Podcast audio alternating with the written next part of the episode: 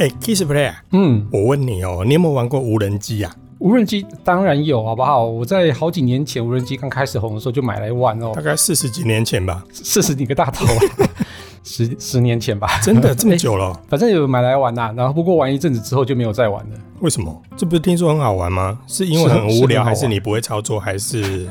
其实不是不想玩了，是后来就没得玩了。就有一次没得玩，是被禁止是不是？没有被禁止，就你老婆不，你老婆不准你出去啊？哦，是这样子吗？没有这回事，好不好？你说去哪就去哪。跟你老婆说，老婆我要出去玩飞机哦。那老婆说不准，不是这样子，好不好？是因为有一次我带去那南寮渔港，大家应该都知道嘛。哦哦，超级空旷，超空旷，对，所以想说在那边玩比较安全。嗯、结果啊，嗯、南寮渔港风很大，风一吹它就坠海。真假啦？对，而且是飞到怎么这么逊啊？对，就是飞到很远很远的海里啊，所以我就我说我说的是你的操作还蛮逊，是是蛮逊的，没错。竟然会飞到掉到海里面，这太夸张了吧？不过我认真讲啊，因为你选的是南寮渔港。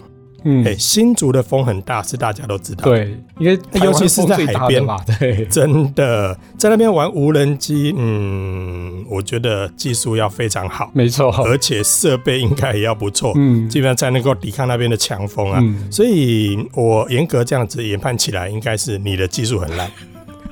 所以后面才没有办法继续玩，对不对？对，我坠海啦。对，技术很让，我承认，好不好？但是我那台无人机就是很像玩具那种的，就一开始那种小玩具那种无人机。你说便宜的那一种，也没有便宜到多少啊，要要一万多块，好不好？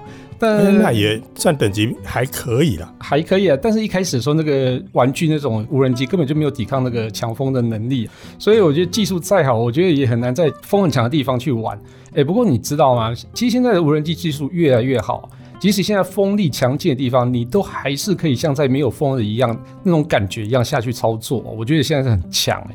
嗯哼，因为现在我看最近发表的一些无人机，在这个部分也都有蛮多的琢磨嘛，嗯、甚至会闪避啦，然后有一些抗风阻的部分也都不错。对，它飞到你面前，应该就会直接闪避了啦。遇到你基本上是啦，遇到我基本上是会闪避啦，因为我算是一个活生生的帅哥嘛，对不对？那看到你要的龙了，连 K K，嗯，不是我吸引力比较大，好不好？来，记得来啊！我我问你哦、喔，因为、嗯、无人机像你已经玩那么久了嘛，四十几年前就开始到现在，那我问你哦、喔。在目前的业界里面，无人机大多都拿来做什么？哦，我比较常听到的就是空拍嘛，偷拍嘛，没有偷拍，不能偷拍，空拍，哦、空拍，空拍，对不对？然后就是最近还有什么空中排字啊、排图案那个啊，就像有啊，像最近不是花火节那个，对对对对对，之前高雄灯会嘛，对对对都有，对，对。没错。嗯、就我大概知道这两个啦，那你还有知道哪些功能吗？哪些功能？以我这个饱读诗书来说的话，这跟饱读诗书有什么关系？我通常是拿它来，例如说，呃，侦查犯罪啦，然后偷，喂喂喂喂，不是那样啊。这其实无人机在全球有很多不同的用途了。嗯、那最近当然大家熟知的一些战争领域上也都用到蛮多的。然后呢，包含在比较好的地方，例如撒农药。哦，对，你知道国外的那个农田呢、喔？哇塞，那如果用人工或机器去跑的话，其实那真的是非常非常的辛苦啊。对，所以呢，其实现在很多无人机除了拿来做空拍之外，也会拿来撒农药。嗯，因为你只要把农药的相关附载在这个无人机上面的话，让它去沿途朝着你的整大片浩瀚无尽的农田去做喷洒，这个就会很。节省人力，哦、对，没错。所以这个部分其实，在国际上蛮多人在用的。那包含甚至有人拿无人机来运送货物哦，对，之前有听过。嗯他会在那个无人机的脚上绑上那个纸条，有没有？然后送给那个 那是飞鸽 传书，好吧？那是鸽子。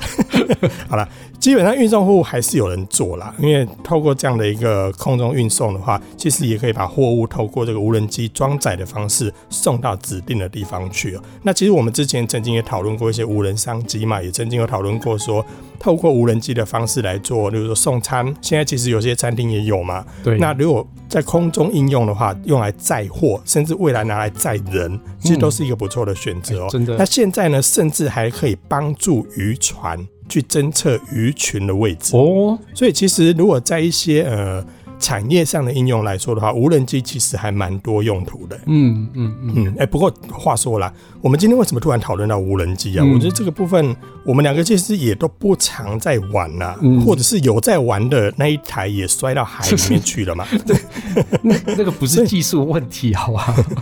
是人品问题。我也所以嘿。问一下，今天我们是要聊无人机是吗？对对对，没错没错。所以我们今天很特别，就邀请来两位专家哈，分别是工研院机械所的叶信典工程师，还有金属中心的杨光勋组长啊，让这两位来跟我们一起聊聊无人机。这两位总比较专业一点了吧？不是专业一点，嗯、专业非常多了吧？哦，比你专业很多啊，很多。下了班，您迅速抵达约会餐厅，买电影票不再排队浪费生命，开车出游一手掌握停车资讯，因为科技生活更有效率，省下时间用来轻松惬意。科技酷宅陪你漫游网络世界，聊聊新鲜话题。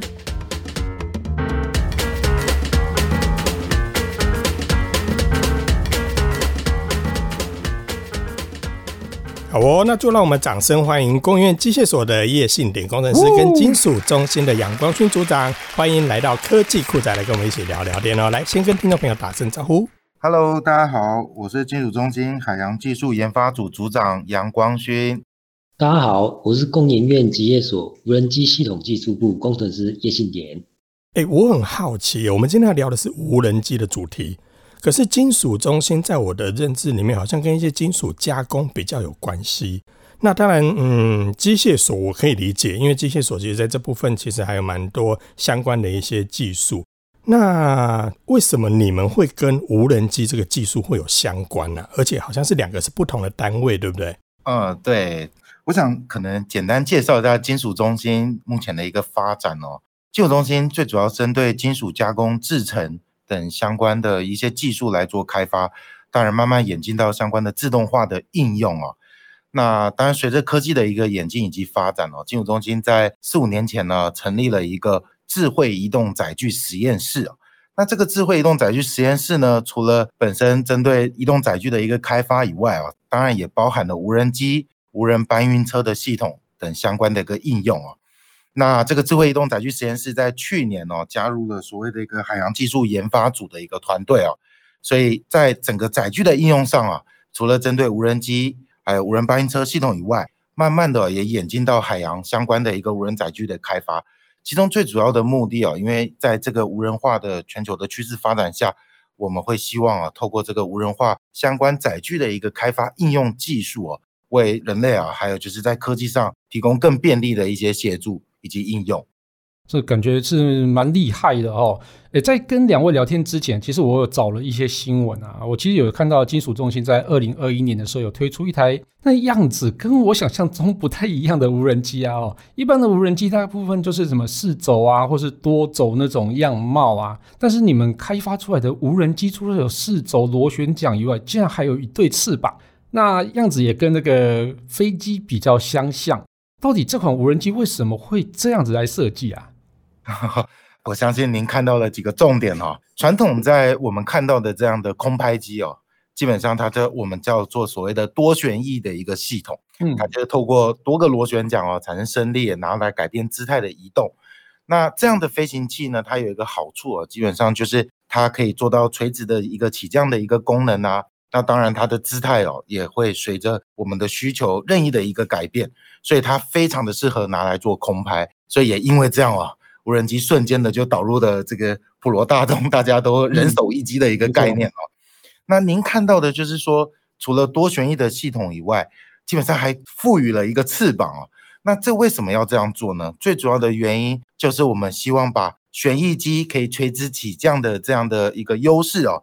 整合在所谓的定义机共同相关的一个应用，我们所谓的定义机就像是我们平常出国在做这样的一个飞行器，那个叫定义机。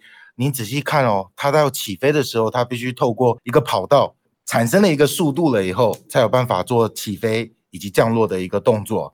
那我们把这样的定义机的系统与旋翼机的系统整合在一起了以后，我们就可以获得垂直起降的一个优势，也就是它在空间中可以做任意起降的一个动作。那并且呢，它也具备了第一机节能以及长距离运作的一个特性的优势。嗯、也就是说呢，我们把旋翼机垂直起降的优势与定翼机的优势整合在一起，来完成一个整合型的相关的一个任务哦。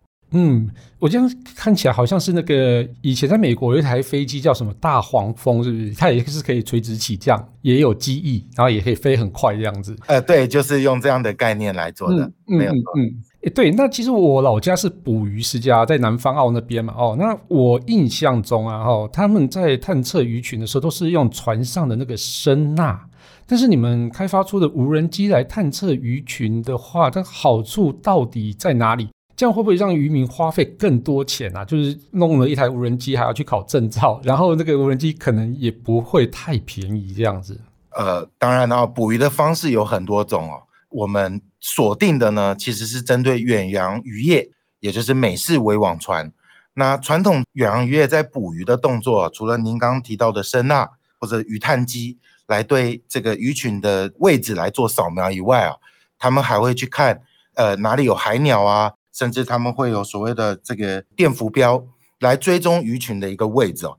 可是，一旦他追踪到这个鱼群的可能性的位置的时候，他要去确定这个底下的鱼群的数量哦，是不是足够可以拿来做所谓的一个下网的一个动作。在现在的美式围网船的运作上，他们是透过载人的直升机呢，开到可能有鱼群的位置哦，去看看是不是真的有足够的这个浮水鱼群的量来供捕捞的动作。那所以反过来，我们也可以知道说，现在在远洋渔船上面的运作上，他们针对鱼群的探收是透过载人的直升机来做探收的，那也就是透过可见光去看看浮水鱼群是不是有一定的足够的数量。那反过来想一件事情，如果我们可以透过无人机取代现有的直升机，它不仅可以让远洋渔业的作业更加的安全。并且可以大幅降低它远洋渔业作业的一个成本。为什么我们这样说呢？传统在美式网船在捕鱼的过程中，它透过直升机去看浮水鱼群的时候，这个直升机呢每个月必须呃耗费的一个费用啊，大概落在一百五十万到两百万之间。也就是说，我要租一个直升机在船上，一个月就要支付一百五到两百万的一个费用。那除此之外，还有天候上面的一个限制因素，造成这个直升机没有办法作业哦。所以未来啊，在这个科技的演进上，我们会希望透过无人机的技术哦，来帮远洋渔业解决目前这样直升机的一个应用啊。除了提升它的安全性以外，那基本上也大幅降低它的成本。那还有一个更重要的议题哦，就是它会更环保，因为我们的系统是采用纯电的系统啊，所以基本上它不会有所谓的碳排放的一个问题。诶，那讲到这个，其实我就有一个疑问嘞，我我要问一下杨组长哦。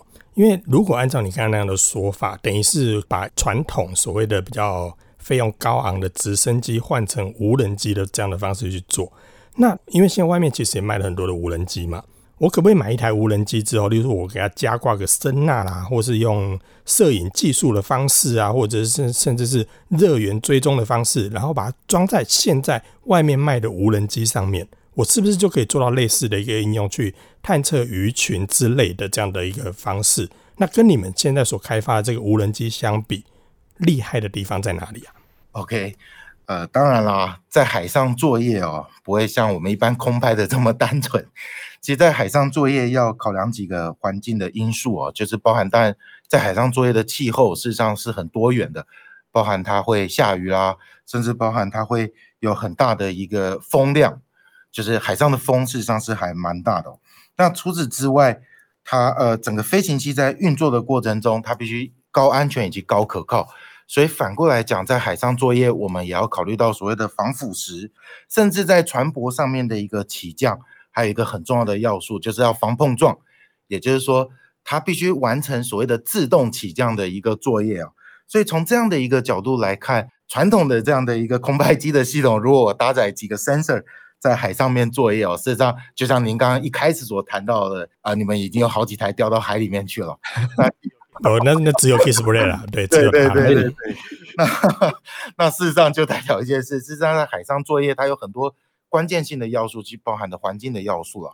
那甚至包含在抗电磁的干扰，就是抗这个通讯上面的干扰，因为船上面有很多通讯的一个设备。那甚至包含了所谓的这个叫抗厚的一个一个设计啊，甚至抗腐蚀，以及安全起降、自动起降的一个行为，这都是目前在船上作业比较在乎的几个关键性的因素，跟现有的市售的一个空拍系统或是无人机产生最大的一个差异性。哦，原来是这样子哦。但我我是其实有点蛮好奇，就是说可以抗七级风这件事情，然后我的理解应该就是说你需要很有很多感应器，然后还有一个很强大演算法，才能一直维持哦，风来了，那我就维持平衡这样子。不过七级风这个风啊，我自己有感受过啊，就是那个连人都站不稳哦。但这个也接近台风的这个风速啊，那你们怎么可以做到去抗七级风啊？您说的没有错，其实七级风就相当于是轻度台风的下限了。嗯，那一般七级风的情况之下，就像我们刚才所谈到的，这个远洋渔船透过直升机去探收鱼群，七级风直升机是不能出去的。所以反过来讲，就是在七级风的环境上，现有的作业模式是没办法运作的。可是我们的无人机呢，在我们的实际的测试以及验证上，已经确定可以在七级风上面运作了。其中最主要的原因就是金武中心。还有几个关键性的一个无人机的设计技术，其中包含了所谓的呃控制器的一个稳定技术，也就是说，事实上我们的系统啊，可以比传统的这样的无人飞行器的控制器，整个系统的收敛的速度啊，会比传统的速度更快。那除此之外呢，我们也有高精度的一个空速的设定模型哦，也就是说，我们可以透过空速的一个设定条件，我们可以在比较大风的情况下运作。这个最主要都是在于整个。七级风的环境下运作的几个关键性的一个要素啊，当然呢，整个飞机设计出来之前，我们也经过了很长时间的一个流场分析以及物理量的一个分析哦，在模拟的阶段，我们就已经几乎有百分之百的一个保证把握，就是我们的飞行器可以在七级风上面运作。但实际的测试我们也验证过了，也就是因为这样，整个闭回路的这个设计流程哦。我们可以去保证我们的飞行器在七级风的情况下可以安全、稳定、无虞的操作。嗯，所以也就是说，这项技术基本上都已经万事俱备了嘛，对不对？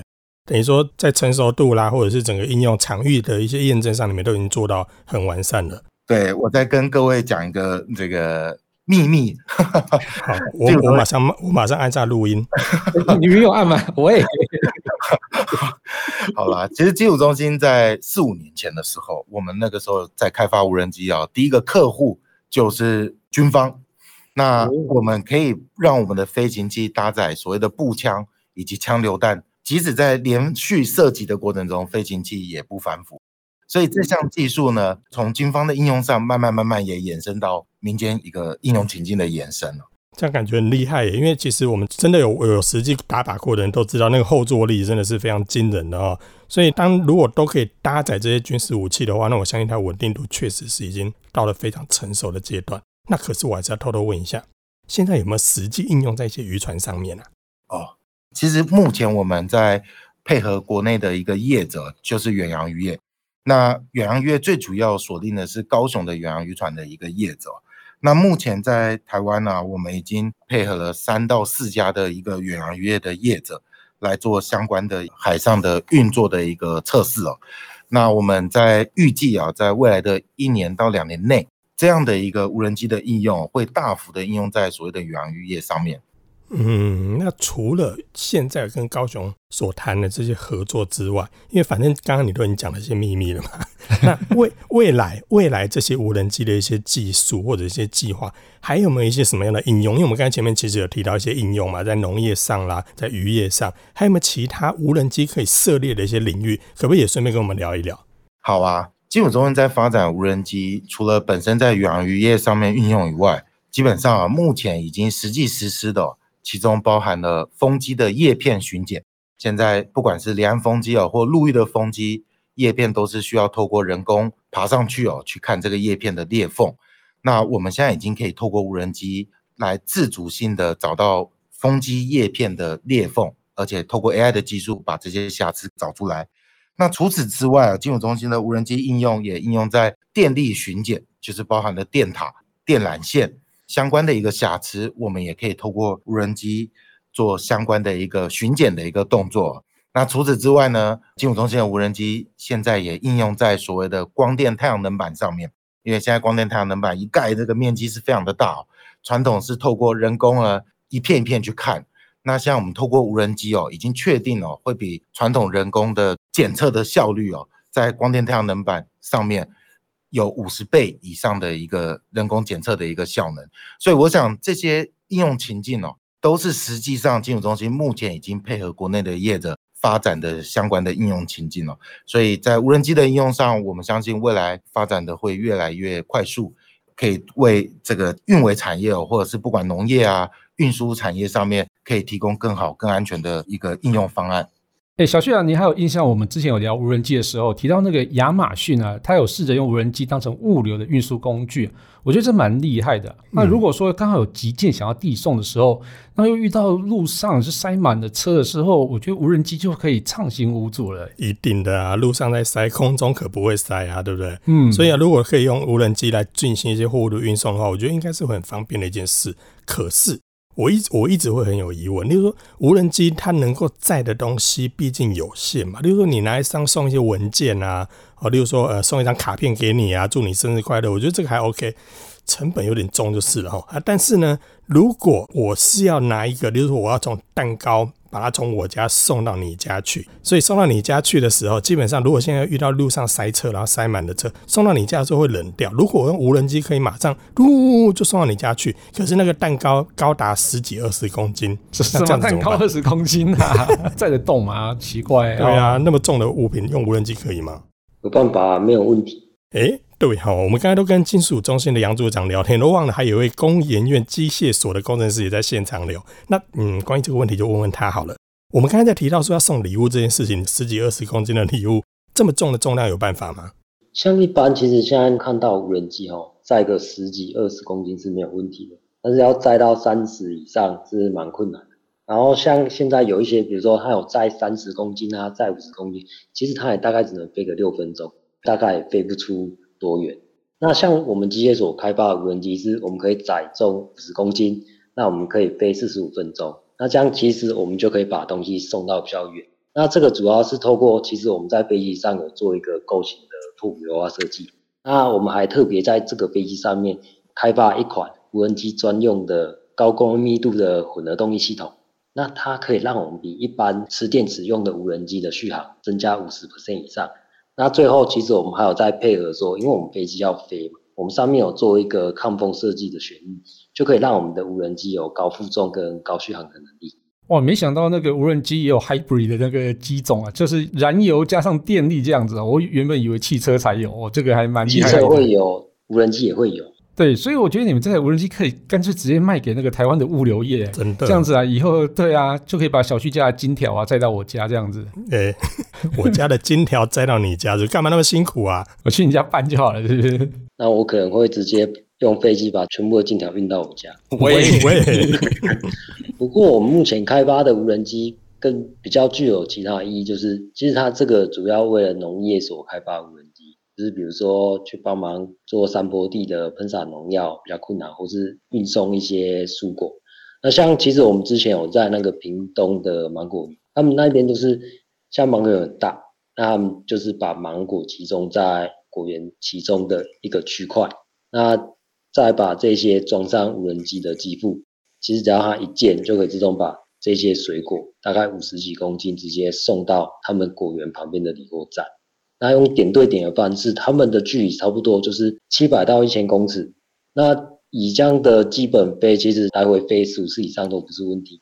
而且我们最重其实一次还可以载个八十公斤。哇，这么重！这其实这样还蛮方便的。哦，那基本上都可以把 k i s s b r a y 从山上运到山下去咯。对，不过载你是载不动啦。我也 可以试看看。可是不知道你们上敢不敢上去？嗯，基本上 Kissplay 把它躺平的应该是没问题。喂，你不要让它站立就好。其实我们还有另外研发那个 for 茶农专用的无人机。像刚才所提到一些像芒果这些农作物啦，或者是像茶叶，其实基本上他们都有一个最大的困难，就是弄种在山上嘛。所以你其实要把东西运下去的时候，或者是要把一些器材送到山上的时候，其实还蛮辛苦的。哦，所以如果透过无无人机做这些装载，甚至是可以快速的把这些农作物送下山去，应该对农民来讲帮助还蛮大的。可是啊，嗯，我偷偷问一下，操作会不会很困难呢？其实现在的操作都不会到太困难，就是我们比如说我们会设定好，它那边有一个集中站，然后我们会有一个像小型的仓储物流站。啊，你只要把东西放在一边，拿个手机去扫个 app，然后东西送进去，按一下，它就可以一键起飞，就自己就飞出去了。哇哦！所以你说它就可以做到类似像我那个扫地机器人那样，你只要回家，它就不不不就飞到那个指定的地点就停靠了。对，是的。哇，那这样子其实对很多的不会操作的使用者来说就方便很多，因为毕竟也不用担心它掉到海里面去嘛，对不对？哎、欸，但是我还是要问一下，因为刚刚前面其实有问过杨组长同样的问题哦。刚刚杨组长那边的这些技术应用在一些渔业上面，好，那现在我刚刚看到工程师这边所提到的是在农业上的一些应用，但是在农业上其实撒农药，我们刚刚前面也提到了，其实现在市面上其实也有不少类似的这样的一个产品。那、你们开发的有比较厉害吗？呃，有，因为像一般，比如说我们会针对像刚刚提到的茶树啊，啊，茶树其实你要把农药撒进茶树里面不太容易。啊，通常人家如果一般去喷的话，就是只有喷到表面，它从来藏在叶子背后。所以其实我们有做一个精准定向喷洒系统，然后再透过我们飞机不是本身在飞有一个很大的下沉的气流。我们就这样顺势的把那个药带进那个整个茶树里面，让它有达到一个均匀的效果。这样真的还蛮厉害的哦。刚刚那个杨组长这边有提到说啊，他们的飞机也可以到物流业。那你们的那个技术，我觉得也非常适合在物流业上。那你们有已经有开始延伸到物流业了吗？你干嘛把两个单位的业务打在一起啦？这样两个会羞怕吗？对啊，这样不是抢到生意了吗？真是的。不会啊，为了台湾好嘛，对不对？哦，啊，不过有吗？有啊，我们这部分其实我们有在做这部分的那个运行示范。像前阵子我们有在那个彰化西州公园那边有办一个农业相关的展览会，那我们就在那边进行一个短途的高负重无人机物流展示。我们就是在那个会场旁边。因为人很多，我们就放一个小型的那个自动的无人机自取的仓储系统，然后那个上面其实会有一个无人机的起降塔。那我们那边就是因为当地最有名的就是那边有一个冰棒，那我们就是用无人机上面装个冷链物流箱，那上面里面放个五六十支冰棒，然后就有人去操控那个取货站，就去扫一下 app。扫完之后就跟他讲说要东西，我们无人机就自动从远处飞过来，停在上面把货送下。那他们拿完之后，那你就再把你的想要送走的东西就放着，再扫个 app，然后它就像在寄件一样，它就自己飞机就飞走，就会飞到我们设定好的一些地点。所以这样子听起来，这支冰棒应该要价大概两千块吧？欸，成本有点凶哎。我们是做一个示范，就是其实那个是叫做冷链物流箱。如果要送一些比较需求要冷链相关的，所以也算是一些比较高单价的一些物品，就对了。对啊，我们只是想说，因为在地应景，我们就一次装个五六十支冰棒，然后就这样送过去给民众，然后嗯哼，哦，所以价格不是重点，重点是秀 muscle 啦。哦，让你看看哇哇厉害啊！那 没错。不过如果啊，在新竹要跟物流业者合作，这个回到一开始有一个家伙，他把无人机开到海里面去，就不动就掉下去。那 这一台在农用上面的一些技术啊，如果在这种比较刁钻的一些环境里面。基本上应该也要抗强风吧？有没有？我现在有没有把两个单位的技术硬要把它放在一起 PK 的那种感觉吗？你们有没有？你们有没有这样的技术？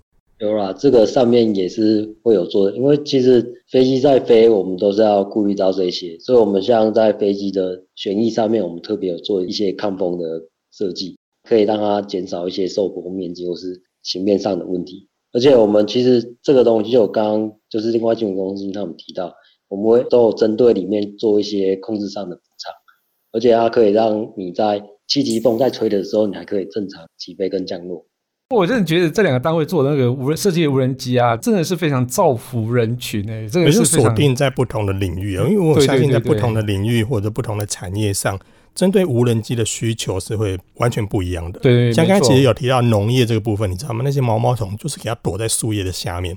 这个无人机在喷洒农药的时候，还要顾虑到叶子底下的这些敌军要怎么样把它歼灭。我觉得这个部分也是在技术上可能会跟刚刚所说的渔业上就不一样了。对对，对。可是渔业上要考量的又是，诶，它又在海里面，海里面又有一些呃比较险恶的一些海象，或者是海浪的一些干扰，所以这些技术上在两个产业上都是完全不一样的。虽然都有共同的一些技术，例如说起飞的便利度啦、抗风阻的一些技术能力等等，但是我相信在更深层的技术含量上就完全不一样。对，那到节目的最后啊，想请问一下两位啊，对这个无人机未来的一个想象啊，跟可能遇到的瓶颈是什么？那么请杨组长先哈。哦，好，谢谢啊。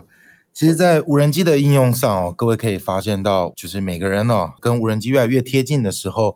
无人机就必须达到所谓的一个高可靠的一个条件，也就是说，飞行器呢，它不管是关键零组件哦，或者是飞行器它在运行的时候一个可靠的程度，事实上是未来发展的很重要很重要的一个因素哦。因为所有的服务型的专案要落地哦，它都必须确保这个飞行器在不管是任何情境下，它都必须达到所谓的一个高可靠的一个环境。所以事实上哦，我们也很感谢这个经济部技术处科技专案哦。在整个无人机的研发上面哦，除了本身针对国产化的一个开发的技术的发展以外，还有就是针对人民有感的这个科技哦，更贴近一般的这个人民，让他们的生活改善的更便利之外，那基本上哦，就是要发展所谓的一个高可靠的零组件以及高可靠的无人机的一个相关的一个应用技术。我想这是未来在无人机的发展上一个很重要的一关键性的议题。那叶工程师呢？其实未来的话，我觉得应该整个天空就会飞满无人机在做各种事情，甚至有可能之后会有会飞的空中计程车。但是其实无人机在飞，其实没有建立一个像空中廊道一样，就是一条空中在飞行的道路，就像我们在就没有红没有红绿灯没？对对，就像我们在陆地上，我们在开车有公路有高速公路，可是你在空中如果没有规范的话，是不是大家这样？在飞没有个依据，或是比如说要飞过城市，这些都是一些法规的规范。其实这些都目前还是算蛮平的。就是像比如说刚刚我们提到五十公斤的无人机，那这样在城市上做物流运输，其实大家就有蛮多疑虑。嗯。毕竟，大家那个东西那么重，飞在空中，然后万一如果有什么意外的话，那其实也是造成蛮大的风险，就会有那个修霸长的阴影嘛，对不对？好像很泄露年纪，那个几百年前的事情了。对啊，我觉觉得这个无人机这应用非常多，但是其实我们还是要呃依照。政府的一些规范啊，跟这个法规来去行进嘛。那我相信在未来，在一些政府的法规也会因为无人机的发展啊，也会有相关的一个措施出现。所以我们蛮期待未来的无人机。会越来越普及。那我们真的，尤其我觉得像现在这个时候，应该大家就很期待那个无人机送餐，有没有？哦，对，我就我就不用拿个篮子，还要丢到一楼去，然后请他放上去之后，你就直接飞到我的这个十八楼上面来就可以了。你看多方便 哦！所以你家有十八楼这样子，嗯，建在公共，而且我家是在十八楼，是在地平面以上的十八楼啊。哪像你是在地平面以下的？喂喂，不要乱讲话啊！好，那我们就感谢今天两位到科技酷宅来聊天啊！啊，其实今天真的是知识量满满的哦。因为金属中心跟工研院默默的开发这么多厉害的技术，那希望未来我们就可以看到你们有更突破的一个发展啊！嗯哼，那如果相关单位其实对这些技术有兴趣的话，也都可以洽询工研院啊。我们字幕就在底下。喂 喂，哪来字幕？OK，好，那就感谢大家收听这一期节目。我是科技阿酷 Kiss Play，我是科技仔仔林小旭，我是金属中心杨光勋，我是工研院机械所叶信典。如果你有其他任何想听或觉得有点酷，或者宅味很重的科技话题，或是最近发现网络上哪些事情实在太瞎了，不聊不行，哎、欸，我们不一定会更新哦哈，所以都欢迎到我们脸书社团科技酷仔留言给我们哦。还有要快分享我们的节目给你酷到不行，或者宅位最重的朋友，一起加入科技酷宅的异想世界。拜拜。